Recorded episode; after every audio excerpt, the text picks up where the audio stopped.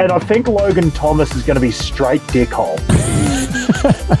if that's not a Talor talk way to end that little uh, talk, then um, I don't know what is. Alex Smith had to go to McKissic and Logan Thomas a lot last year because he had no other choice. I mentioned Dick twice in the Logan Thomas section there, by the way.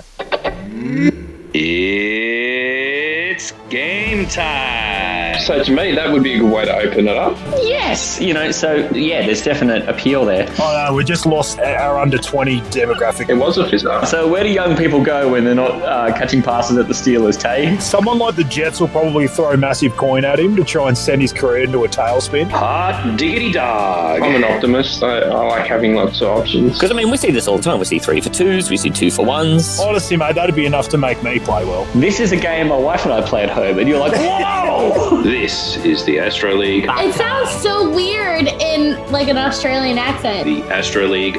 What is going on? the Astro League podcast. I think my sheriff's decision is I, I just wouldn't do it during the season. G'day, g'day, and welcome back to the Astros Fantasy Football Podcast. My name is Matty C. I am the host of the show, commissioner of the league, and ready to get into the second part of this kickoff to the season 2021 for Astro League Fantasy Football. Through part one, I've had Talor come through and we've talked about the North Division and the East Division. Go back and find them. You'll find them in the feed that you found this episode, and it will be called Part One. Now, some things will need Part One because we'll throw back to it a little bit, but there really isn't a huge amount of reasons why you couldn't listen to Part Two first and get the general sense of what's going on. We're going to do the South and the West, and we're going to kick it off with that in a moment. Let's fire up the Talor Talk intro and get the big fella back in.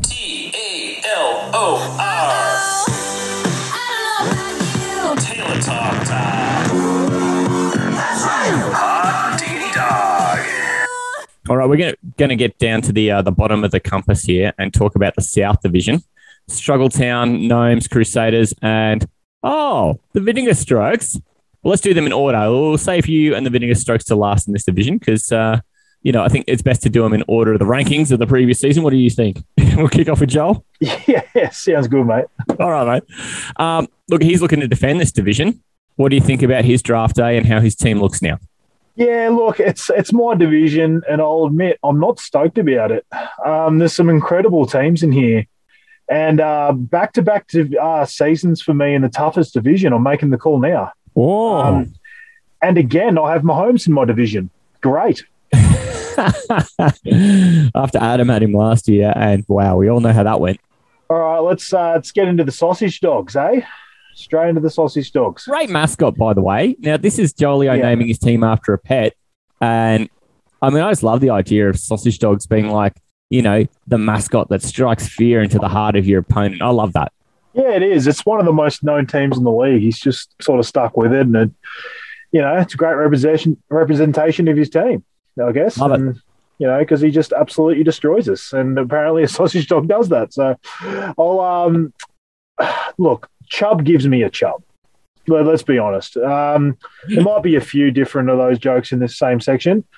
Uh, cup with staph infection. Boner alert. I know that's kind of weird, but uh, look, it's hard. It's hard not to. Uh, I also love Aiyuk. I, I talked about him, um, you know, because I, I I see slight downside for um, for Samuel for Debo. Uh, because I think Aiyuk takes that massive step forward this year, whether it's with Lance, whether it's with Garoppolo, I don't know. Yeah. Uh, but I I would like to be having shares in Aiyuk. I, I just think he takes a uh, takes a leap this year. He's that second year wide receiver that I really like. Uh, things I don't like, I'm not sold on Gallup. I don't think he's anywhere near the other two receivers on his team. Uh, Najee's going to be very hit and miss. Yeah. Uh, I don't really want to have him in the I don't like because I really like his running back core um, overall. I just just wanted to point that out that I think he's going to have some games that, let's be honest, after what I've said about Najee, his on game is going to be against me. Let's, we all know that. He's Right, going to absolutely just pole drive into me. Um, and I think Logan Thomas is going to be straight dickhole. that's if that's if that's not a Talor talk way to end that little uh, talk, then um I don't know what is. It's going to be in a drop. You wait.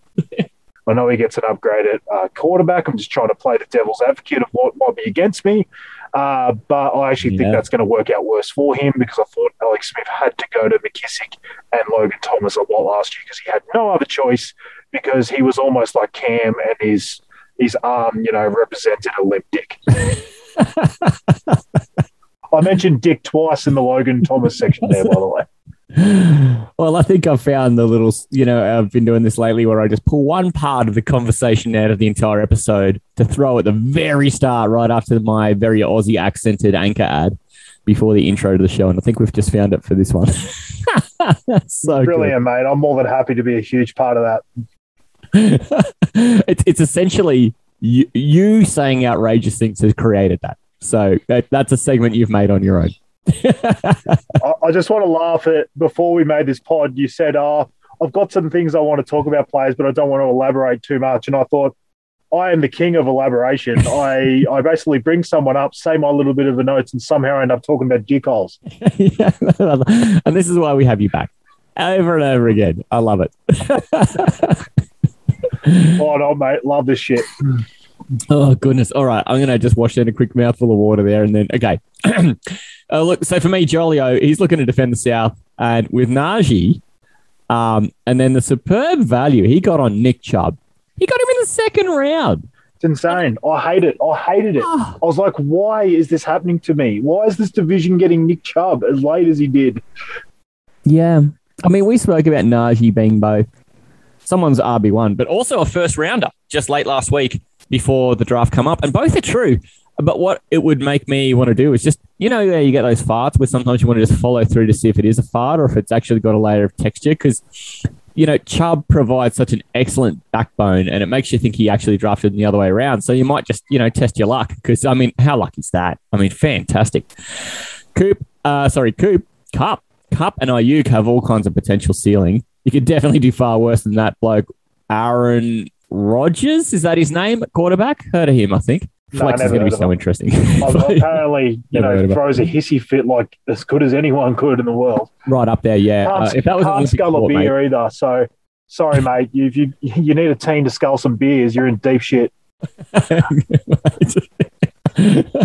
That's that. Maybe it should be our ranking system. Is how would this team go at sculling beers? Oh, Uh, I'll take David Bakhtiari. I'll take his offensive lineman. He can 101 right one. there. Yeah. What do you think his flex would be like, Jolio's flex, if it was a spear sculling contest? Because he's got Aguilar, Gallup, Sanders, Zach Moss, and Benny Snell. Who's who's sculling the beers? Benny Snell because he can't do anything else. if you got a name like Zach Moss, it's two one syllables. I reckon you that's a guy who would probably drink a lot of beer. Single syllable. Benny. Snell needs some purpose to be on this earth. Um, those guys are going to be fighting it out for who you'd recognize if you saw them in a police lineup. I mean, fuck, could you get a weirder bunch of guys? I reckon if you stood all five next to me, I couldn't put their nameplates in front of the right guys. No, I mean, no, I have no. I don't think that's idea. mean. I think I'm just being honest. I, I would have no idea who, if I saw any of them who they were. He's got to pick one No, of them. no one could pick him out of a lineup. You know, none of them could probably scull a beer well, as well as uh, as well as the you know the captain of his team, Aaron Rodgers. So there you go. He's going to get last in our division. I agree. I agree, Matty C. That's a great call. Well, Fantasy Pros had him at seven, and I think that's Oh. saying one of these guys stands up to be a good flex. The other five guys we mentioned, Rodgers, the two running backs, the two receivers, are solid with no problems. As soon as there's any tremors and, and bye weeks for him, I think he is going to be in a world of pain because I don't know any of those guys are going to make the big step up. And that would be the thing that would make me go, oh, okay. So seven is kind of, I don't know, that might be the good case scenario. I could also see this thing falling over like a big old house of cards and him finishing 13. See, I I wanted to say I like again how you looked at it because in a 16 team league, you really do need depth. And the depth at flex is a huge um, game changer. And it's, I'm going to touch on again the whole running back thing. If you've got a running back in your flex, it gives you that extra flexibility. I know I just used the word flex and flexibility in the same sentence, but it really does because there is no one on our waivers. I know everyone's sitting at home going, "Oh, why don't you just pick up this guy off waivers?" We don't have waivers. they are absolute filth. They you basically need a backup of a backup to go down for us to actually pick up someone uh, good or just a complete wide receiver breakout. Which, to be honest, the wide receiver depth is probably there anyway. So you are right. It isn't just basing it off the starting team. It's what could happen. Like I said, I've done a lot of my projections of, of standings and stuff like that based off basically full health. Um, Oh, but yeah. you, again, like you really do need to think about what happens if some of your starters aren't out Because how often do you see your players play a full year? It's very rare. It wide receivers probably a bit more, but how often do you see a, a running back outside of Derrick Henry not just suit up for every single game? And just for those at home who are like, yeah, just pick someone up off waivers. Here's our waivers. The wide receivers available Oh, here we go. This Ten of them. brilliant. before you get to a running back. And guys like Crowder, Deonte Harris, Rashard Higgins. Oh, Talor's boyfriend, Breshad Perriman's there. Fuck, it's not all death and gloom. Yeah, Uh, Eric Ebron look, is the first guy who's not a wide receiver. Like, it's bad. say, shh, don't tell the rest of the league about my deep sleeper on the waivers, mate. All right, well, let's roll further down. Adam Humphries, how do you feel about a piece of him on your team? A bit of John Brown. Now we hit a running back, Marlon Mack. We're about 10 deep before you hit a running back. And how do you feel about Marlon Mack? God. Like, so it's it. this is just a context thing for anyone who's not from the core of guys who are in the 16 team league. We've got It's two always like one or two pop up a how bad week in our waivers, like one or two where it's like, oh, this guy might actually be playable in a 16 team league or benchable, basically. So he's going to be the top waiver priority this week. It's always like, you know, like a Marlon Mack, Jonathan Taylor or something. I have a bit of a twinge, and then basically you're taking Marlon Mack in a timeshare with Nyheim Hines. That's your top waiver ad, basically. Like, it's just absolute feces water. Like, it's just is. disgusting. You, you- you're not really getting anyone good in the 16 team wa- waivers. So No. if your guys go down and you don't have anyone really backing them up, you're in you're in a world of pain in this league. You do need. Mikey Mike said it when he won the league two years ago. You need a lot of luck, and you need to set up your team almost assuming that you are going to get injuries. So. You know, you are making some good points here. Oh, well, there you go. So, who would have thought I'd be making some good points? It's taken a year and a bit, and there we go. It's finally happened. Now I could retire. This could Well, be a podcast. I, you know, I'm giving you credit, but I'm also giving myself credit because I'm also sort of hinting towards why I think my team's also ended up to. Mm. So you can't call me, you know, just not, hu- you know, you can't just give me the humble tag because I am also setting myself up for my own team. Is that what it is? You're going better. You're on second level here. Well, I'm, well- I'm humble to the bone, mate. You know that. You are. There's if there's one thing we can say about Talor though, he's the best at being modest. Uh, so You'll you'll see that when I give my uh, projections. we're charging in that direction. I've got Jerry up next. The Gnomes, the very proud Gnomes franchise, who make the playoffs more often than you think. And I reckon he had a classically Jerry style draft, being auto drafted all the way. What do you think about his team, considering he wasn't live? Yeah, look, straight away, things I like. Aaron AA Ron Jones. Um, I almost took him at five, to be honest, over um, Zeke. I talked to you and Marky Mark on the side about it a hundred times. I backflipped. Like I, I think I had a shower about you know half an hour before the draft, and I was Yes. still sitting there going, "What do I do?" Zeke's the the chalk pick, and you know Aaron Jones. I, I I really see him having a phenomenal season, and he's more like known. Whereas Zeke, you know, from what he did last year, I thought Tony Pollard looked like he was going to take reps of him. But th- this is basically me saying how close I was to taking Jones. Mm, So yeah. no, no lower stakes than with your first pick in a 16 team league, right? yeah, in the end, I know we're actually talking about Aaron Jones, not Zeke, but I just wanted to sort of take you through my mind there on draft day, which is what this whole pod's about. Uh, I so, how about Jerry's team, mate? Can I can I draw you on Jerry's team? Yeah, yeah, yeah. Maybe let's talk about what we're actually talking about. Uh, I think AJ Dillon's going to take some of his groundwork, but because Jamaal Williams is not there, I actually think Aaron Jones can be way better in the passing game this year than he was last year, and that's where I saw his upside being. Uh, to be honest, Aaron Rodgers pilfers bo- is going to pilfer both of them from getting ground uh, touchdowns anyway. That's just how Aaron Rodgers rolls. And I've already talked about in the regular season, he's going to be the Russell Wilson of this year. He's just going to peg it whenever he wants to. He doesn't give a shit if it's first down, one yard out. Um, but I, I, that's actually where I think it might hurt Dillon. I actually can see Dillon actually getting some of those touches, and I think Aaron Jones overall is just going to be a great back because he's going to get a lot of work in the passing game, but he's also still going to be the lead back. Um, so he, he just occasionally throws out the 150 yard rushing game too. That's just what he's like. He's just got Yeah. that. He's got that ceiling of a guy that can rush for way over 100 yards, and that's why I didn't mind him. Um, Calvin Ridley, my God, erection alert again. Ron Jeremy, anyone?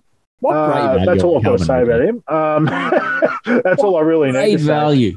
Da- Dak is Dak is good value. I think. I, I actually Yeah. think he represented the end of the sort of top tier running. uh, sorry, quarterbacks. Um, Dak was that guy I looked at at mocks a lot that I would have been happy to take with my fourth round pick on the way back uh, instead of say bulking up flex or bulk or taking my second wide receiver or something like that.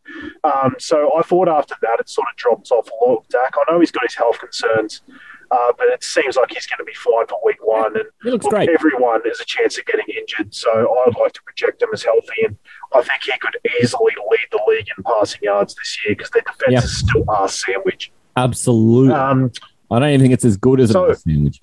After spending a lot of times on things I like, because I somehow started talking about Zeke, uh, we'll get into what I don't like. Uh, Trey Sermon as a starter, uh, look, it gives me hope that I can beat this side in my division, put it that way. Uh, a rookie with another player in front of him starting the season, it doesn't fill me with a lot of confidence. I've got that guy, and I'm actually very happy I have him Yeah. because I, I really do think he gets most of the work, especially for the first half of the year. And I like to look at that if I've got a flex and a starter because look, anything can happen. You know, I like to project health, but if Sermon went down, you know, no one's going to take over uh, over Mostert. Um, I, I, to be honest, Mostert does most of his damage from like a lack of rush attempts anyway. Like the guy can run it to the house from ninety yards out. He he'll take ten to fifteen rush attempts, even if Sermon comes in and takes ten. I don't think it matters. Like, I think Mostert's going to be. Again, I'm talking about my team. I'm sorry, but I'm just trying to say why I think Sermon isn't fantastic as a starter from the, the start of the year because Yeah. I think he's clearly going to be behind Mostert. Um, Gerald Everett, I didn't really want to have to bring up a late end, a late tight end because if anything, I think he is value, but I have to see him as a weakness in this team because he's Yeah. pro- if he doesn't flash like you know you have to basically get complete upside out of him to get any value for fantasy. Uh, especially in a what I think is going to be a little bit more of a run first team in Seattle. Uh, it may turn into a stream fest for him, so that's why I just thought I'd point that out. Hmm. Um, yeah, so that, that's basically the couple of uh, guys that I wasn't sure about in his team. Yeah, mate. Look, with Ridley and Jones at the top, that's a promising start. Then Julio and Diontae Johnson plus Dak, you know, five rounds, he's looking pretty solid. And then and all kind of slowed up. And going into the season with only Aaron Jones and Trey Sermon, he's got no further depth at running back at all. So again, he's one of the few teams who's susceptible in a way no one else is. That there's just there's three or four teams who've really, as soon as something tremors in his running backs, he's just completely fucked. But guys like Bryan Edwards, Nicole Harmon, and Terrace Marshall as options are interesting and completely unproven. So what I can't tell here is if the grumbling in my guts is because I'm hungry, or if it's there's a hot chance that the contents in my guts is coming up or down, and this is just a warning. And I think that is exactly like the fortunes of Jerry's team here. Could be terrific. Might also be licking bootlaces by week four. Um, the website gave him a 10 out of 16, and I think that's probably a bit optimistic. But I don't think there's a lot of chance he finishes in the middle. He's either going to see some of these younger guys pop and he'll, he'll find a third running back, or it's going to just fall over quick. And that's why I would like to say, and I keep bringing it back to me, it's hard not to when we're talking about my division, but that's where I do see some value from my team over, say, a team like his, because I've essentially got his starter, you know, he's got a running back two at his running back two position. I've got the starter in front of him as my flex. Yeah. So I, I that's where I feel like, you know, powering through that running back position, I, I can see an edge for a team like mine, as we'll get to eventually. But when you when you take a guy like that at running back two, you really need to back him up with someone. Like you probably need a flex running back or at least like two sort of almost Hail Marys on your bench so Yeah. that if one of them hits or one of them gets an injury in front of them, you can then plug them into your running back spot. So you are right. Like the depth there isn't great at all. And I think you even said on the side, isn't it like four? How many teams does it only have two running backs? Like four? I'm sure it's four, and this is the third one we brought Yeah. up. You know, so it's That's incredible. yeah. extraordinary amount of teams who've got no depth. And man, I, I don't think I could look at myself in the mirror if I didn't have four running backs in my squad. Absolutely, mate.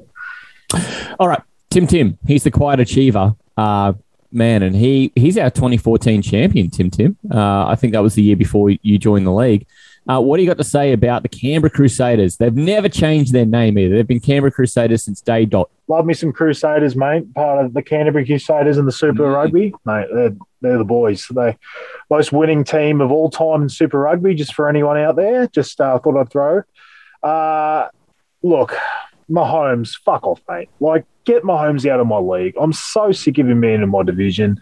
It doesn't matter how what's around him. He's just gonna. He probably drop a fifty, even if you've got a couple of running backs that go shit.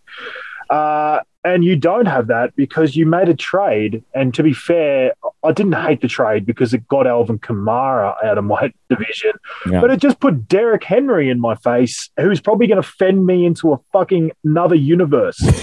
so yes, that was is. brilliant.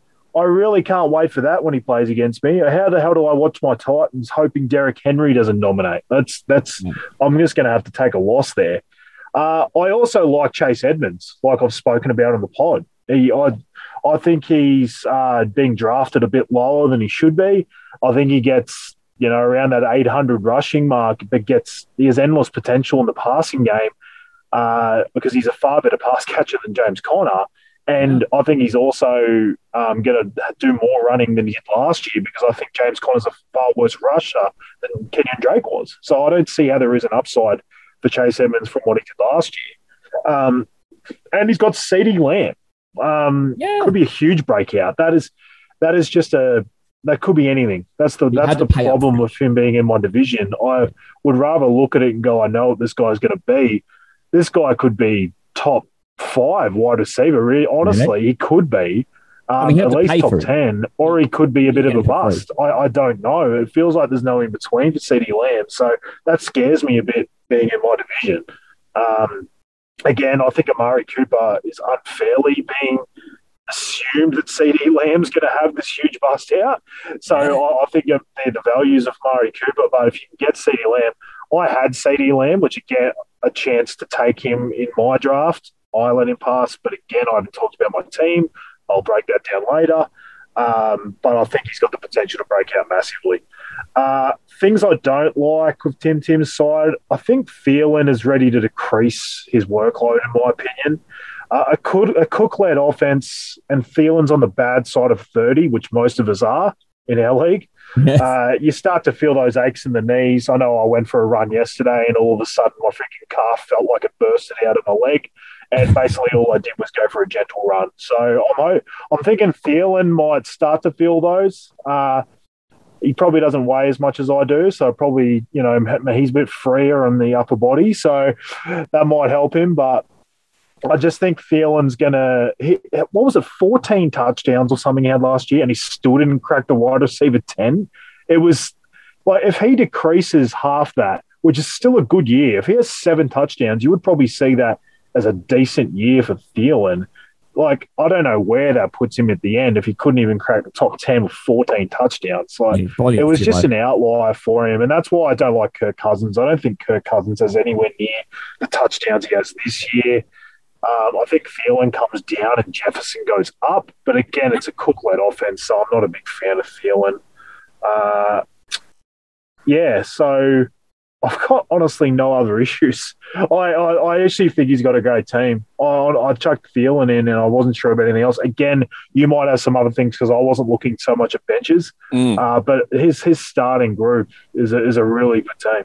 Well, the way I sort of looked at it is that, you know, no less than Derrick Henry and Patrick Mahomes to anchor your team, then you're probably going to be in good shape, right? I mean, he had to pay third round to get CeeDee Lamb, and he took him ahead of Cooper, which I don't love, but I understand it. And I guess paired with Adam Thielen any other year, you'd look at that and go, well, that's a nice pair of receivers. I don't think Chase Edmonds is a wasted pick either. So, I mean, we're, we're sort of saying similar things about those five. For me, carrying two tight ends here is kind of, I don't know, I think it's a bit of an unnecessary luxury. Fant and Tonyan, oh, just take one. Like, like what are you going to do? You're going to work out who's got the better matchup and, and then be, you know, playing a tight end game? I just, uh, I just don't think he needed to have two. Um, so one of them is a completely wasted pick, in my opinion. But then Mike Williams and that trade where he got Marquez Callaway along with Derrick Henry to send away Alvin Kamara. Um, so Mike Williams and Marquez Callaway are all upside to me because of how little he paid to get both of them. And they might just become, you know, every team that really sort of threatens has these couple of overachievers who just become something fantastic and didn't really cost a lot. Either one of those guys could probably be it. And until we know anything about how those dodgy wide receivers and that tight end situation clear up for Tim Tim, I'd agree we should probably take a cautious approach about how to rank him. And the Fantasy Pro site put him middle of the pack at ninth out of 16. And I think that's probably fair. So my issue with him, look, don't get me wrong, I was happy to see Kamara leave, but Yeah. my issue with him getting Callaway is I think Callaway is going to be all front of year. I, I do worry that he's going to actually make an impact in these first few games, especially without Thomas there, because he looks like the clear best guy. I know you can't always go off preseason, but he does look to me like the best receiver in the wide receiving group. So I could actually see him with Jameis being the starter, actually being quite fantasy relevant, at least for the first few weeks. And then Thomas comes back. People might work out the offense. I can see Callaway fading, and that's fine, I think, for Tim, considering he just got him as that extra piece. I guess he was the worthwhile piece, though, when you're taking Henry, you know, and getting rid of Kamara, you probably need something. Uh, but I think he is going to be something for those first few weeks. And if it gets Tim to a great record in the first three or four weeks and, you know, destroys us in the process in our division, I think it's going to be completely worth it for him. So it wasn't the greatest sight for me to see because I'd rather see Callaway in my division in the second half of the year, which I guess could happen at the end of the year, but he's probably got rid of Callaway by then and doesn't really matter. No, I can't unpick that. I think that's probably a fair piece of analysis because when else, unless he gets off to a red hot start of the year, when else is Marquez Callaway going to get the chance to to wow anybody when Mark, when um, Michael Thomas is back in there and, and Tre'Quan Smith's definitely got a role. Hey, he's diminutive and weak because he's only like 5'11, 180. But he's also not a Hall of Famer. Because he's not a great player. Straight out of the gate, this team is going to suck donkey balls. Saggy, saggy donkey balls. This will be good. I can fill in for you on weeks where you just couldn't be bothered. That's exactly what we're talking about here. This is the big moment, though. We've been waiting through an episode and almost a half to get to the vinegar strokes. You, you share your opinions very often on the show and talk a lot about things that you like. And here's the real chance to just recap on all the things you've already said about your team. And Yeah, the, uh, the couple of things about Mooney and Harris that you haven't spoken about yet. Yeah, yeah. I think there's, there's not many players I haven't touched on already from my own team and other segments, There you but go. I'll sort of just take you through the, the draft process. And Yeah. I, I just want to say overall, it's actually a team that I'm very happy with. I- I've often left a draft, especially last year. I've talked about my deficiencies already and how I drafted last season and just got so rattled and completely just went skew from any sort of plan I had. Um, but this year, I was actually quite happy with how it turned out. And I'll just sort of take you through it. And we've, you know, we've alluded to someone that completely threw the draft out of whack. And, you know, I might as well put his name out there. And it's Buddy Seahorse because he didn't turn up again for the draft. And I don't know what the fuck he did with his pre draft rankings, but somehow he ended up taking two tight ends in the first two rounds. Took Kittle and Waller in his first two picks. And I had, I'll, just take you through the way I was doing my mocks and sort of, I had a bit of a fork in the road system, right? Right. So from my second pick at about, is it 211, I think it is? Uh, 212, two, maybe 212.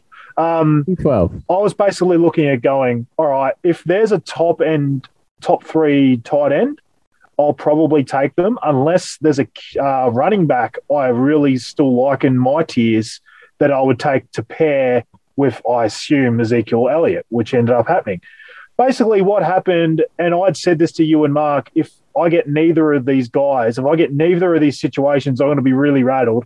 Well, I'm sitting there staring at Josh Jacobs as the next running back and uh, um, no tight end. Well, basically back down to your Mark Andrews and your Yeah. TJ Hockensons, which is no chance I'm taking in the second round. So I had to very quickly come up with a different plan.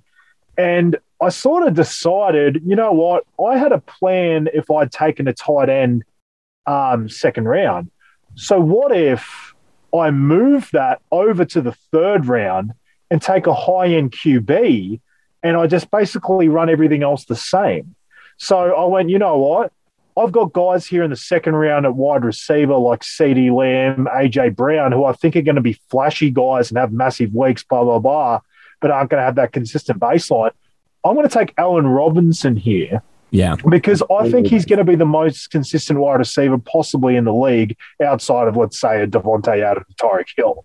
So I think he gives me an absolute consistent baseline. He's going to have well over 150 targets in this offense. Yep. Uh, whether that's with Dalton, whether that's with Fields, I don't think it matters. I think Yeah. they hyper target him either way. That's just how the way the Bears have always rolled. It's the same coach. I don't see any difference. Uh, Fields may offer some sort of upside to this offense. I don't see a downside to Allen Robinson. That's why I took him over these guys. And the reason I did that is because it gave me some flexibility in wide receiver too. So I could say, you know what, I've got this solid guy. And I'll just say in my other mocks where I went to tight end, I often ended up with Robert Woods in the third because I felt he was the same. He was a solid wide receiver one that I knew was going to get a lot of targets so I could actually wait a bit on wide receiver two. And this is what I've done here because it's come back around to me. I've got a top three QB, a QB who I actually personally rank as QB1 this year. And I thought, you know what? It drops off at QB after this. How about I shift tight end one, uh, sorry, tight end two or three over to what I perceive as QB1 and take Kyler Murray here and I just go with the same plan. And I did. And it's funny how it actually worked out. And mocking, as much as everyone mocked it, sorry to use a bit of a pun, uh, mocked the idea of mocking because everything changes. I was actually able to use a plan that I had done in my mocks. To be fair, it was used on a high tight end, but I used it on a high QB instead. And I ended up with a team I was really happy with. I ended up with Allen Robinson as my, you know, hyper targeted wide receiver one. And that gave me the flexibility to take my next two picks in a different position. And because I knew that running back two was going to be someone I wasn't, you know, completely stoked with anyway, but I wanted some absolute depth there. I went, you know what, I'm going to take the gamble here. There's going to be a couple of running backs I like uh, coming up that I could put at running back two and flex end up with Damien Harris, who I've talked up in the preseason as much as anyone. And this was before Sony Michel got moved. So I am absolutely stoked. I had about three people on the WebEx actually say, oh, shit, I can't believe you got him in front of me. And then there was a couple other guys like Edmonds. Uh, there was someone else there I liked at running back. And I thought, you know what? I'm probably going to miss out on the flex here, but this is where I maybe take wide receiver two.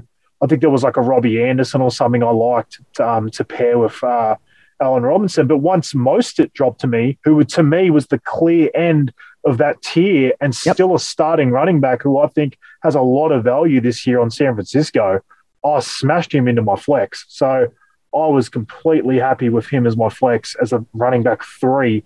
You've already spoke about how a lot of teams have issues at running back. I don't feel like I have that. I've got a I've got three I'm very comfortable with. And then I was able to come back around later and I'll, t- I'll talk you through a bit of a, a mind meld I was going through here because you everyone that's listening to me on the pod knows how high I am on Tyler Higbee. And I saw Curtis Samuel sitting there. He was about the fourth wide receiver down on the list when it came back to me. And I thought he would be the perfect guy to pair at wide receiver two here because I am so much higher on him than his projection is. So that would be the perfect person for me. But I'm also sitting there going, I've got what eight picks behind me. There's a nearly everyone doesn't have a tight end. You know, how easily could someone take Higbee? But you know what? I played the game. I played the risk. I went, you know what? I'm more worried that someone takes Samuel here than someone takes Higbee. Yep. So I took Samuel. You know, for some reason, everyone's pick took forever. And those eight picks, everyone was going down to 10 seconds and getting the red lights flashing. And I'm sitting there freaking out like someone's going to take Higbee. I also knew that Adam liked Higbee, and he, I had to do a bit of a check before I took Samuel to make sure Adam wasn't behind me, uh, just to make sure because I wanted to, you know, I had a good idea of who might like Higbee and not. Um, so I played that game, ended up with two guys in those two positions I absolutely loved. Like I once I got Higbee, I felt like the draft was over. I was I, I had mocked so many times where Higbee had gone in the fifth and sixth, and he just gone way before where I wanted to take him. And I see him of a, as a true tight tight end top five opportunity. I really really love him, and I was so happy to get Samuel because I think he's completely undervalued. And we already talked about the flex I got. Um, look, the guys later on my bench, I was stoked to get Russell Gage. I think he's got complete upside too. He's never going to be better than Calvin Ridley, but I think again, Matt Ryan's just going to air the ball out and he's the clear two. And I think he's going to have some games. So if I get an injury to one of my wide receivers, I haven't even brought up Darnell Mooney. I will Wait say this. that I'm not Darnell. stoked of pairing Mooney with Robinson because I don't like the the Bears sort of stack because it sort of hurts you if needing to play both at the same time. But I felt like Mooney had the clear upside of everyone around him. So I still got him because I can put him on my bench for now. And if something happened to Robinson, I'm fine with Mooney going in because if Mooney, if anything, gets a lift without Robinson there, uh, I could maybe trade Mooney later as a bit of a piece in a trade package. Uh, look, I'm I'm happy with either. So with the fact he's on my bench, I'm stoked. I don't mind Kenneth Gainwell that I got as a late running back. I've talked about how much better I think he is than Miles Sanders. I know he's capped a bit by being a rookie, and the fact that Boston Scott's there is a pretty decent pass catcher as well. But I just think Kenneth Gainwell is going to have a role in there. Whether I have him on my team by then and need to move him on, I don't know. But he's a decent piece, and you know I've talked to the death about having Trey Lance. I will say there was never a mock. There wasn't many mock. Let's say it was five percent where I went as high in QB as I did with Kyler Murray. So I never thought that I would need Trey Lance if I went a high end QB. Yeah. But the fact was, I didn't like anyone else there. When I was sitting there in that spot, I think I took him like third last because then obviously went kicker and defense. There wasn't really any of those high end upside guys I liked at the time. So I just went, you know what? If I get Trey Lance, he starts week one or he starts in week four. It doesn't really matter because I have Kyler. I don't have the weight on him. You know, if he starts and flashes, he is possibly the biggest trade bait you could ever find. Or if something happens to Kyler, I can then substitute a guy and I'm going to come out on the pod. And Mark's already just hammered me for this. I'm calling Trey Lance once he walks into his starting role, he's a top eight QB. That's my spiel. Well, that finishes part two of this uh, series. Come back for part three for where we do the West. Um, I'm joking, mate. Yeah, yeah, exactly. If, if you can't come onto a podcast where you're a regular guest and wax lyrical about how happy you were about the way you drafted, then I don't know when you can. So um, I definitely want to make sure you got plenty Well, of space look. to do that. I like to talk, and you know, you put me on a segment where I talk about my own team. I've got a chance to sort of touch on everyone else's team.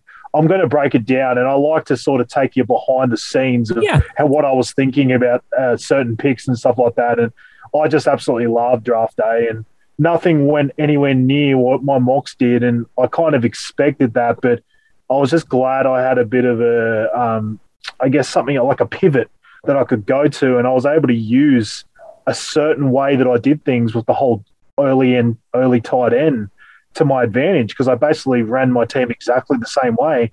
I just pivoted from round two to round three. Well, I think you know not everyone is as uh, scientific about the way they approach these things. So I think it is very good, folks, for folks who who haven't sort of evolved into someone like that to hear what happens inside the head of someone who has evolved into that. Because I definitely approach drafting the same way, where I want to have a couple of plans so I can break glass in case of emergency on any of them, depending on what's going on around me. And that is a brilliantly described uh, instance of going, all right, I had what my best case scenario was. It didn't go that way. How do I pivot? Here's what I did to pivot. My, my analysis on your team is probably uh, slightly different from yours. It's, it's not a tailored takedown segment.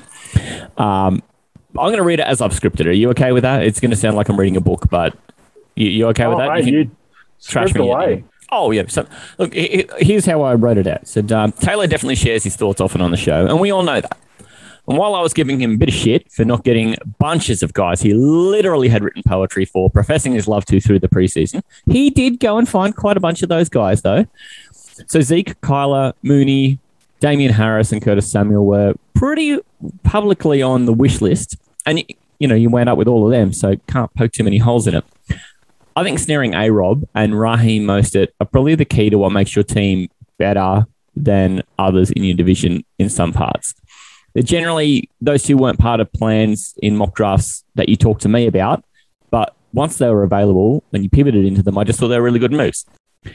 Talor will tell you about that QB and tight end bait and switch, uh, which you've definitely gone through. It does have the makings of a really crappy Hollywood script that will probably get funded and made into a telly movie, so look out for that What I thought here, though, is that you've made a really great case, I think, for why you thought it was necessary to have a second quarterback because of what was available at the time you picked. I think this is where the website and I would mark you down to say that's needless. It's completely needless. And that Vikings defense gave us all diarrhea last year. So when the website gives you an 11 out of 16, I think it's a little harsh. And and maybe 11 is probably a tough number. And maybe you could swap spots with Jerry. And if you're swapping spots with Jerry, maybe you could swap spots with Tim. And all of a sudden you could be ninth out of 16. I thought 11 is probably harsh, but I, I don't know that with the roster you've got, I would rate you in the top half of the league either. Yeah, and look, that's that's completely fine. There, there's just a lot of pieces of this team that I'm so much happier with than let's say I had last year. Yep. And it didn't take me long to get the team that I wanted last year. Let's be honest, I'm probably still going to be looking at some trades. Uh, but there are just so many guys I'm trade, happy mate. with. To be honest, my first round pick is probably the only guy I'm worried about beating his ADP. Yeah. And I've, I've talked about, I was never sure about Zeke. We'll wait and see. But everyone else, I don't have worry about at all. I just got a team full of guys I like. And that's that's really all you can leave a draft with. So that's my piece. Yeah, and I think you know this whole game is so much more fun if you lose with guys who you like because 15 teams are going to lose and one team's going to win. So for the 15 of us who don't win, just have guys you like. And this division, I think you couldn't be in a better division for this because in terms of that fantasy pros ranking, you've got seventh, ninth, tenth, and eleventh. Like you can throw a blanket across all of you. It's just so wide open. Looking at this division, I thought it looked great. Well, Yeah. I, I just think it's, How do you see it? paired. Like a lot of the guys don't have a lot of weaknesses in starting spots. You've brought up a bit to me about bench and like people backing them up. But from starters, I- I actually think this is the best division. I actually think the starters of this this group is absolutely phenomenal. So I don't, I don't see it as a seventh to eleventh division. But you're right, you can throw a I just think blanket over it. close. So Yeah. that's also what makes a tough division. I don't think the next division's as close. I mean, h- how did you rank the division you're in now? Just quick before we dive across to the west. Um, I had Timmy first. I had the Crusaders first. Yep. Uh, I had the Sausage Dogs second, the Gnomes third, and I was just happy to put myself last. I don't really care about where I project myself because I, I actually think to they, they obviously projected me as they projected me as last anyway on that thing, didn't they? Yeah, yeah, they had you 11th. Yeah. So exactly, there's a blanket over us anyway. I'm I'm more than happy to sit myself last and prove everyone wrong. Good as gold, mate. I think Rodgers' numbers are going to come down a bit. That's a slam dunk for me. To be fair, I think everyone's numbers are going to come down a bit. I'm not fucking around with the fifth, sixth, seventh guy hoping that they finish fifth, sixth, or seventh. And uh, let, let's put it as Talor, things Talor learned today. Let him be someone else's problem. You've come from the West Division. You know what it's like in the West, and, and uh, that was a tough division last year. You're saying the South might just be the same again this year. Let's kick off the West it, because, mate. um, mate, the, the division over in the West, Space Pirates get to defend it. So Seahorse, our sheriff. Then Cornhuskers, Ryan's team, came second in their division last year, and they're, they're the second rated team in this division. Brendan, who had such an awful year last year, wound up third in his division, and he joins Marky Mark, the former champion as well, going for tour. Every team in this division has played in at least one final. It's this pedigree everywhere here. Do you want to start with the top team in the division, the defending champion of the division, Seahorse and the Space Pirates? I could imagine this is going to be an interesting series of takes from you. I had planned to save him for last, but uh, you know I'm more than happy to scroll down. Uh, the Wild West. The draft for one particular team lived up to this, the name of this division, or the nickname of this division anyway. Space Pirates. Jesus Christ, what the fuck happened there, mate? Uh, this threw the draft into an absolute tailspin. I love your tight end stack. Uh, it's it's, it's uh, very brilliant. Uh, it's it's really hurt the rest of the league because it's got everyone scrambling outside of any Kelce and Higbee owners, of course. Uh, Wilson uh, will also give very efficient touchdown uh, at the start of the year, uh, like he always does at the start of the year. Uh, I actually don't mind his wide receivers. I know that sounds a little bit stupid, but Claypool and Davis is actually not bad. So yeah, uh, you got a great kicker and a great defense, um, mate. uh, you you're at the top echelon of that. You know, you took the top defense you know, quite early, but you know, good for you. You're going to get some sacks and you're going to get some interceptions. Don't worry, Jalen Ramsey and Aaron Donald unite, baby. Um, look, is there any point about going on further? The running backs are just horrendous. Like it's, it's just a nightmare, and it's just again to the whole projections thing. I picked Jizpots to win their division by a mile, and their team's projected to get 93. Oligan Space Pirates with that draft that they had, not his fault. It just happened that way. He's projected to get 100. That's how stupid it is. Like, and his starting running backs are what Tevin Coleman and Philip Lindsay. Yeah. Like, uh, Philip Lindsay in that Texans team, God knows what the hell's going to happen there. God, Um. And he's the rushing baseline guy, I believe, and they are not going to rush a lot because they are going to be down 21 0 really quickly. um, and Tevin Coleman, I, I kind of get the feeling he's going to be the one at the start, but what the hell does that mean? Well, it's going to mix in with Michael Carter and well, Michael P. Ryan, and they're, they're all just going to just do some weird knows. fucking turd soup bowl or something, or what the hell they're going to work out there. But going to Third Super Um, Bowl. Wow. yeah, That's- turd soup bowl. That's I brought out a new uh, new call. That's That gonna is be foul. Who who wants to dip into that one? Um, so yeah, not a great outlook. I will I will give him some optimism though. If he Really? works out a good deal for one of those tight ends, he needs to get on the draft. He needs to trade basically. God. Adam's I got six know. Running backs. It's going to be him, isn't it? the problem with yeah, the problem with that is there aren't that many teams that are doing so well at, at uh, running back. That's why I mentioned that I liked my team because the fact that I've got a flex guy there. yeah, yeah. You talked about your team two. already. Come on, move it along. no, no, I'll, I'll, I'll probably touch base on my team a few different times, but um, I know. Every time you do now, I'm going to yeah, sound a horn. I guess it's just going to be if anyone. There's going to be one team that likes the idea of getting either Kittle or Waller. So I spoke to him too, and he said, "Well, I'll embrace the chaos." Like he, he he's looking Yeah. at this like it's actually going to be a bunch of fun to try and, you know, polish the turd. Um, my notes here are: if Seahorse doesn't live in the sea, now is a good time to move there. Tight ends must be in seasonal abundance in Tassie because Waller and Kittle are a tremendous advantage in one position. But the downside is that because those were his first two selections, he has extraordinary deficiency at every other position, not named kicker and tight end. Russ, kind of a saving grace at quarterback. Claypool and Corey Davis, ah, total chumps at wide receiver. But I mean, they're not darlings. Perhaps the sheriff needs to take a year off and get demoted down to officer and work to regain his prior status. He might be well advised to begin by ceasing the hunt on running backs because they seem to be almost extinct in Tasmania with only Lindsay and Coleman on his roster. The only way is up, but even that looks steep as shit. 16th. see, I. You you gave him more shit than I did. I I sort fucking did. I tore him up. during the during the pod. Um, Tore I. I actually that. decided to sort of take a look because I assume the idea would be that this team's just you know another fucking turd soup bowl. But I, I decided to actually look at some positives that he couldn't take and why he might actually be competitive. If he can win the league from here, I vote, and I would put this to the league, that we rename the, the, the whole trophy and cup after him because that would be just so. Oh, I'm I'm down. Give him a whole No, tier I'm of his own down. on the trophy. Um, all right, so we know that he's got a, a huge hill to climb, but then I, I looked at the top of the hill, and because it's Ryan paying for the subscription, and, and I think uh, it strokes his ego a little bit, but honestly, his team doesn't look terrible at all. Um, I mean, what we know about Ryan is that in odd years, he just has to submit a team and he makes the playoffs. How did you feel about how his roster wound up? Yeah, look, I don't know about 14 and 0, um, but you Yeah. know, I definitely uh, I like the look of his team. I'll, I'll tell you about what I like now.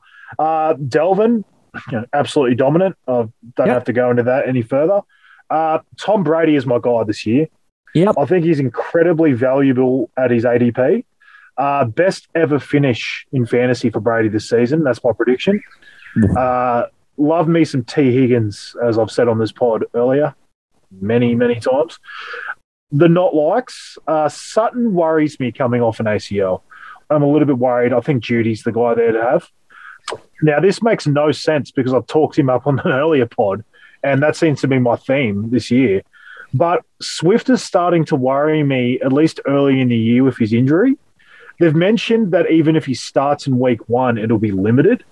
Hmm. Uh, and he also stole my Broncos defense. So screw you, Ryan. Yeah, bugger egg. well, I mean, really, it doesn't matter what happens. Ryan is going to the playoffs, okay? That's what we know. It's an odd year. And if history is any guide, that's it. He was the number one seed the last time we had an odd year. And um, it's just, it, you can set your watch to it. Like, he still selected some pretty snazzy players. Like, you know, so as you say, Dalvin and Swift, I mean, Swift, I think on balance, you'd say that's just a good pick. If you're going to be playing fantasy football for, we assume 17 weeks, because you, you want to think he can make it to the end. Swift is a good 17 week player, in my opinion, to take in the second round. So no worries. Jay Robinson as the other backbone to that uh, running back core. Lovely. Brady. I mean, he'll be a great quarterback in all likelihood. But given he just blew out 44 candles, there's a terrific chance he just used all the puff in his lungs to get them blown out. And he might finally be hitting that wall we've been talking about for eight plus years. Higgins and Sutton aren't strong candidates for wide receiver for me. Pittman, Shepard, uh, Rojo, they're going to provide options. And if any hit, it'll help. But really, for me, the attractive thing outside of his running backs is Mark Andrews because he's a clear step above most tight ends. He's probably not in that top top tier. Those three guys who we all think are Yeah, king of the hill. But if you had to name a fourth, it could be him, right? He's all right. Not the Higbee tier, but No, we, see, I think he is. you know, we compare everyone to Tyler Higbee around here. Oh mate, is Higbee? Is he one of these guys who could have four catches for thirty-five y- yards, score you five point five points? But he could also just as easily get you four catches for thirty-five yards and three damn touchdowns for 23 and a half points. No, that's a Mark Andrews stat line. And that was with golf, mate. You're getting the upgrade, so it's four for 55 and three touchdowns. Thank you very much. Now the website's put Ryan as one, and I think it's because he pays the website. but yeah, he he was he was projected to go 14 and 0. So yeah, there might be a slight upgrade there, but I think he's got a pretty decent team. So Yeah. overall, I'm not going to knock the guy too hard. I think his team is better than most, and I'm fine with him. Just let's presumptively say he's in the top quarter of the league. I'm okay with that. Absolutely, mate. Who are we going to next? Rendox. Oh, this guy's got a strong starting lineup in my mind too. What say you about his team? Well, I think he he made my decision on Kyler a bit easier because I I basically I know I talked about again we're talking about my team. I know. I'm about to I'm sound sorry, fucking Macy, air horn just- on you. got me- you got me on a- You got me on a draft day high. I had to just bring my team into it every single time, but Mate, he made my decision a bit easier. He took Josh time I do it. Allen just in front of me. Um, it all it sort of put me into that whole shift tight end the QB situation because they're both sitting there. It almost makes it harder. Uh, but when I knew that Kyler Murray was the end of that top tier for me, it just made my decision a bit easier. Instead of going like another wide receiver, I looked at maybe going like a Robert Woods or something to pair with, with Allen Robinson. But I'm happy with what I've done now. But Josh Allen again, he's, he's going to be dominant. There's just no way. Like, that that defense I already talked about with Stefon Diggs with Adams' team.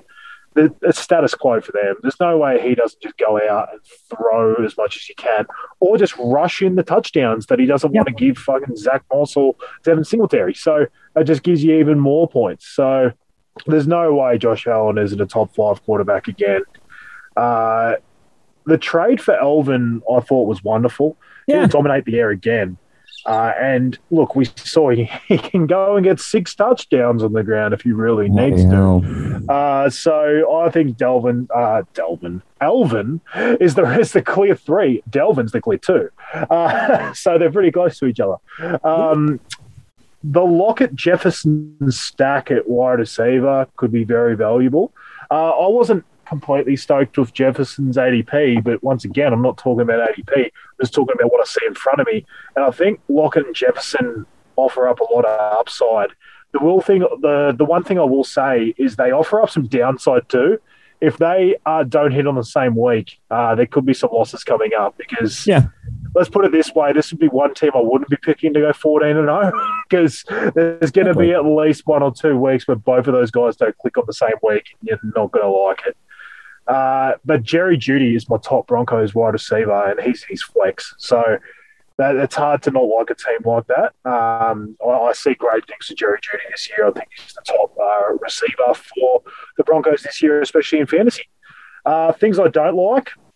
James White, Whiter, James White as a starter with Newton as the QB seems just fucking gross. Bring that back, bring back that soup again. Dallas Goedert. You know how I feel about pass catchers at the Eagles, especially ones that can't get away from his Ertz problem. Um, even though Ertz, I don't believe, is going to be relevant himself, he still, for some reason, just seems to pilfer or at least hurt Goedert's potential of breaking out as the one by himself. So oh, I don't like either of those. But again, Goedert in a 16 team league as the tight end. I don't see it as a huge weakness. I'm just saying I don't like him personally.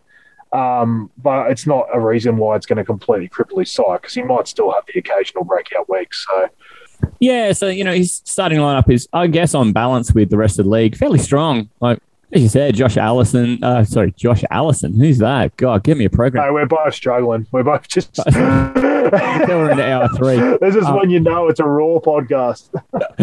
Josh Allen, Justin Jefferson. That's what I've done there. I've just combined them two. Jerry Jeudy, Tyler Lockett, Alvin Kamara. I mean, they are great starters in this size of league, and having Michael Thomas on the bench will provide a late season bump too. But the thing I think here is he's gone and traded for something that will cap his upside later in the year by having both Saints stars because they can't both score on the same drive.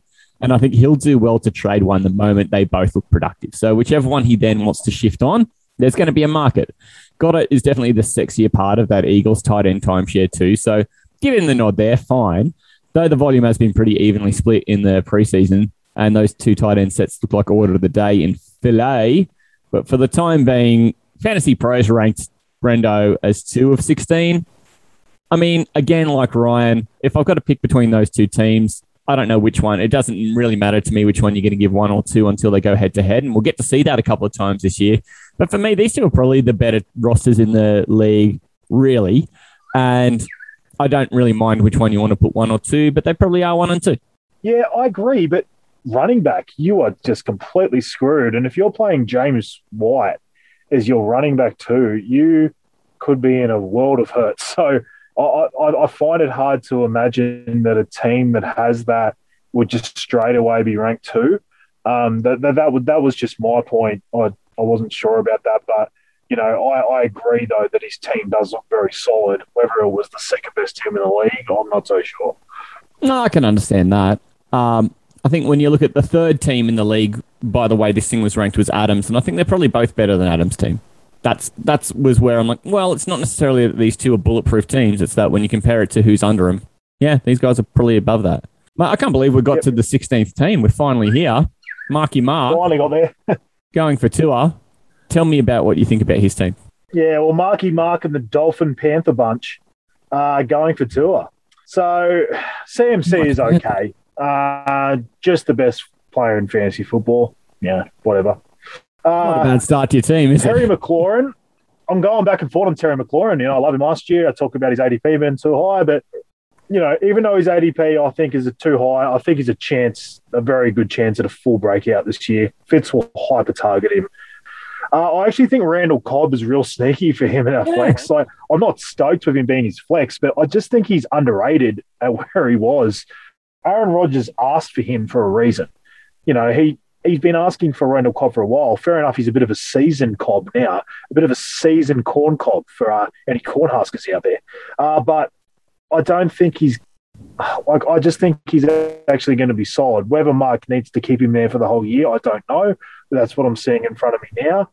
Uh, of course, Sam Darnold, truth is unite. Oh, boys, Amen. let's get the t-shirts out. We're ready. I saw two touchdowns from him in that preseason game. That's all I need. Oh, That'll do me. Need my boy. Javonte on his bench is very interesting too. It could give him a very big push in the second half of the year when you actually know his role a bit better. Uh, not like, uh, look, I have to bring up Jacobs. I've spoke about him already. I look as a as a running back two in this league look, it's not bad. It's fine. Yeah. But I've just got a lot of issues with him. I just think he's going to get pilfered by Ken in Drake in a lot of situations. And I don't think he gets a lot of passing work, which has been the upside that you've needed out of him. Um, Kenny Golladay, Mark seemed pretty keen on him. I'm Yeah, not. did. I I hadn't brought it up with him. I can see why people might be. I'm not. He's got himself a Daniel Jones problem. He, I think he makes Daniel Jones better. Don't get me wrong, but I just don't see how you could project him to be anywhere near what he was with uh, Matt Stafford. And before anyone throws anything at me, I know he's got that baked into his ADP. He's nowhere near what he was at the Lions last year when he had Matt Stafford. He was a second round pick wrong last year. but he's also got a lot of people around him that can do some of the things he does and he's already got an injury concern in in preseason. I know i've talked about that. You can always take that you know for whatever it is but i just don't see great signs for Golladay this year. I think he's going to flash but like daniel jones has the worst touchdown rate out of any of the qbs he's going to go upstairs and go on the top floor and beat some defensive players for some ridiculously tough catches, but you're also going to have an offense that fumbles the ball a fuckload. They're going to turn it over so much. They're just going to be an offense that just isn't there. Um, they're going to be in a division again where it's probably nine and seven, eight and eight. Um, sorry, there's an extra game, so nine and eight, or eight and nine, or something that wins it. Um, I, I just don't see a fantastic fantasy season for Golladay, and I don't think he's actually worth it at the spot he was going. So uh, I just wanted to sort of point that out because I'd like to plant my flag on Golladay. He was actually close to being one of the guys I brought up um, where I thought his ADP was wrong when we did it on the last pod, but um, I didn't, and I just decided to say it now. this is a sneaky six guy from the last episode. yeah, yeah, it is. It, it is a sneaky six guy. I, I, there's just one pick. I'm sure he'd come out and pick holes a lot of my picks. I just Oh, thought yeah. I'd, I, I thought I'd say that. I, I don't rank his team low. It's just that one pick. I'm not I'm not that sold on. Just mention it now because there's a good chance he'll forget as the season goes on. Or, like I would do, he'll fester on it and he'll bring it up if he beats you. Well, look, it, it's it's a you said this guy it's just a it's a sitting duck for a water bet.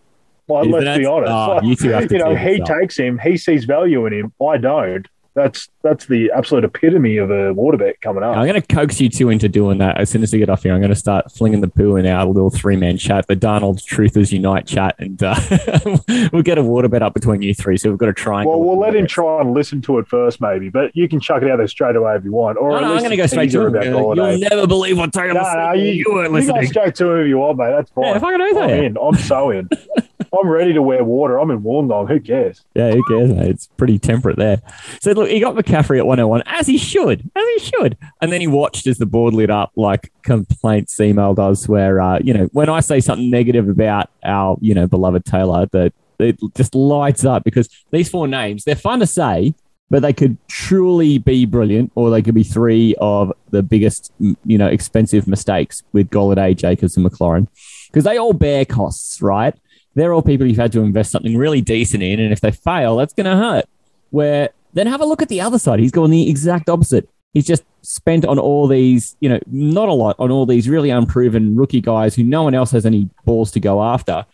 And what if any of them turn up? Like, this is unreal. It gets, it, it just gets crazy when you see, you know, he's got Javonte Williams, doesn't even have to start him. Michael Carter doesn't even have to start him. Jaylen Waddle, his own boyfriend, doesn't have to start him. Chuba Hubbard, the handcuff to McCaffrey, but also a rookie, doesn't have to start him. And then if, even with a few years' experience, Sam Darnold is younger than half of those guys. But do notice that Panthers' influence there. That's his NRL allegiance spilling into the NFL. While Waddle and, and Gesicki, we didn't mention him, but they're the arbitrary Dolphins. Mark has to have a few Dolphins. Otherwise, I don't know. Is there like a black hole opens up and the whole world gets swallowed up? But good luck, mate, because you'll be sitting on a bunch of stars if some of them turn up. And the website is sort of hedging that some of that could happen and has put him fifth, which would see him return to the playoffs again. How do you see this I whole do wonder if pan out? getting CMC puts a lot of people high.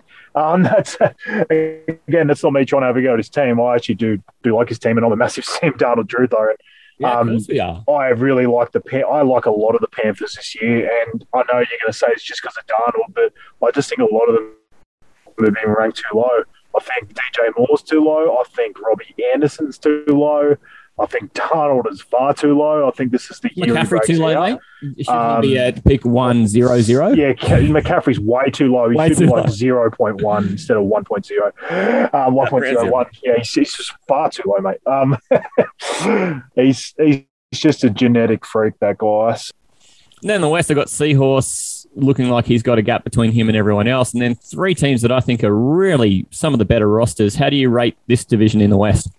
Yeah, so I've gone of Cornhuskers first. Uh, like I, I do really like his team. I know Yep. it's. I don't think I see him going fourteen and zero, but Yep. I, I do think he goes back to the playoffs in his uh, what is it an odd year that he uh, odd year, enjoys, yep, uh, always. season. Yep. Money in the bank. Uh, I got Brendox. So kind of like a hedge, like I did in the first division with the tie for third. Uh, sorry, tie for second, but three of them getting it. Yeah. I've gone a tie between Brendox and going for Tua. I actually really like both of their teams, and they both have different reasons again why I like them. So I think Cornhuskers wins it. These two end up on the same record, uh, and then Olakan Space Pirates. I'm sorry, I have to project it. You was last. It was just a very, very tough draft day for you. I don't know how to elaborate on that anymore. This has just been the best fun. I'm glad we did this because I think we're the right two people to do this. Um, Yep. Go through the whole lot, and and I mean, I don't know how this is going to pan out once I get in and actually do some editing on this because I'm going to have to. But before we go, I just wanted to play a quick game with you. Yeah, I don't- it's not a quick game. It never is with us. This, this will be a quick game because I don't get a lot of questions to the mailbox. But mate, I got one to the mailbox from at Ferrari Chicken, and it's a big question, and I know that you're the man to answer the big question. Here we go. All right, so at Ferrari Chicken wants to know with Dobbins now out, yeah, rub some salt in, mate. Gus is the guy. How high do you rank him now if you're drafting today? And I thought, well, what's the best way to do this? So I thought I'll look into this. And as of today, a little earlier today on the Monday after drafting, Dobbins was RB 19 before I'm sure it's going to plummet.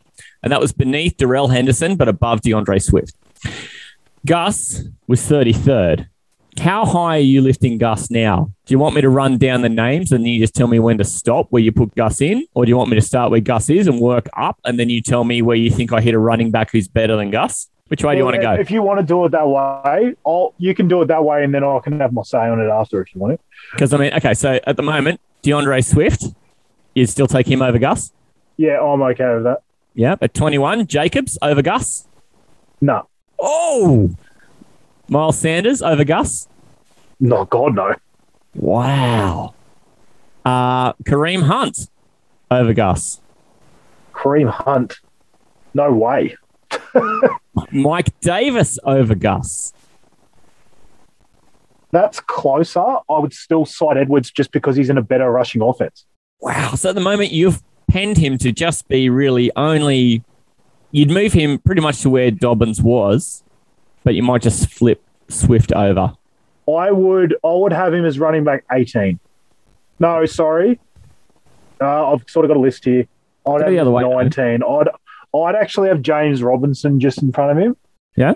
Um, Yeah, I had just Robinson in front because I think James Robinson gets the really meaningful touches uh, at the Jags in the receiving game. Uh, because I think that's going to matter a lot more than the rushing work, which I think Hyde's going to take a bit off from last year. But I, I think he still gets a lot of the receiving work on the third down. So I, I, I th- I still I like James Robinson just nowhere near as what he got from last year. I, I would have the range I have it as is D'Andre Swift at 17. Yeah. Uh, James Robinson at 18, and then uh, In Gus pass. Gus Edwards at 19. Now, on NFL.com, that's where Dobbins is now. So it's almost a straight swap. Wow. I don't see why he wouldn't be because I, I actually felt like he had his look. He does. He probably wasn't as talented overall as a JK, but I don't see how he doesn't walk straight into that offense as the lead when he was going to be a big part of it anyway.